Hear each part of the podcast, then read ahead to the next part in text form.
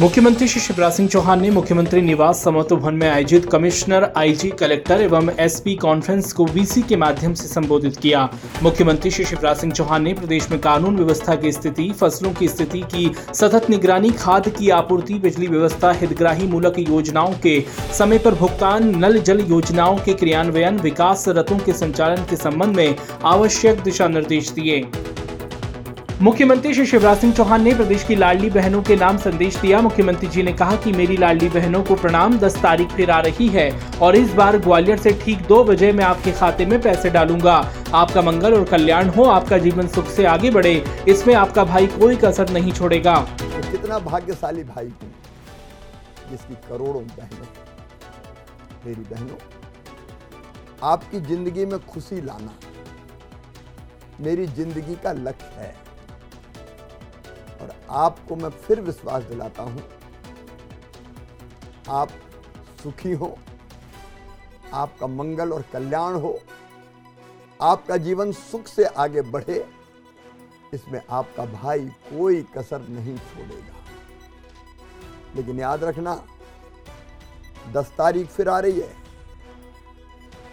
दस सितंबर लाडली बहना दिवस। इस बार ग्वालियर से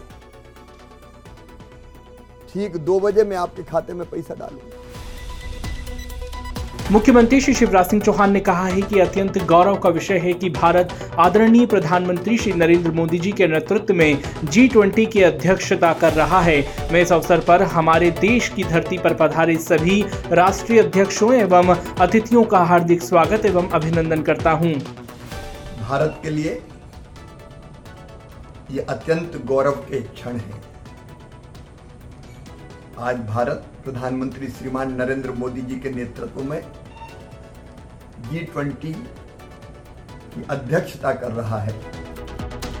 मुख्यमंत्री श्री शिवराज सिंह चौहान ने कहा है कि महाकाल महाराज की कृपा से वर्षा हो रही है लेकिन मैंने आज निर्देश दिए हैं कि जहाँ भी अल्प वर्षा के कारण नुकसान हुआ है वहाँ राहत दी जाएगी। प्रदेश के किसान चिंता न करें। हर परिस्थिति में हम आपके साथ खड़े हैं।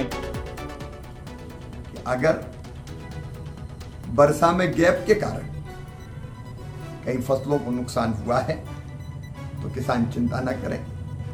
हम उसका आकलन करेंगे, सर्वे करेंगे, और नुकसान अगर हुआ है तो फिर हम राहत की राशि के लिए भी तत्काल कदम उठाएँगे। मुख्यमंत्री श्री शिवराज सिंह चौहान ने कहा है कि मध्य प्रदेश का सौभाग्य है कि माननीय प्रधानमंत्री श्री नरेंद्र मोदी जी पुनः 14 सितंबर को मध्य प्रदेश के बुंदेलखंड की पवित्र धरा पर पधार रहे हैं। साथ ही कई विकास कार्यों की सौगातें भी लेकर आ रहे हैं। मैं प्रधानमंत्री जी का समस्त प्रदेश वासियों की ओर से हार्दिक स्वागत करता हूँ। ये मध्य प्रदेश का सौभाग्य है कि प्रधानमंत्री जी पुनः चौदह सितंबर को मध्य प्रदेश पधार रहे हैं। बुंदेलखंड की पवित्र धरती पर बीना वे पधार रहे हैं। अपने प्रतिदिन पौधरोपण के संकल्प के क्रम में मुख्यमंत्री श्री शिवराज सिंह चौहान ने आज भोपाल के स्मार्ट सिटी पार्क में मौल श्री कदम और जामुन के पौधे रोपे।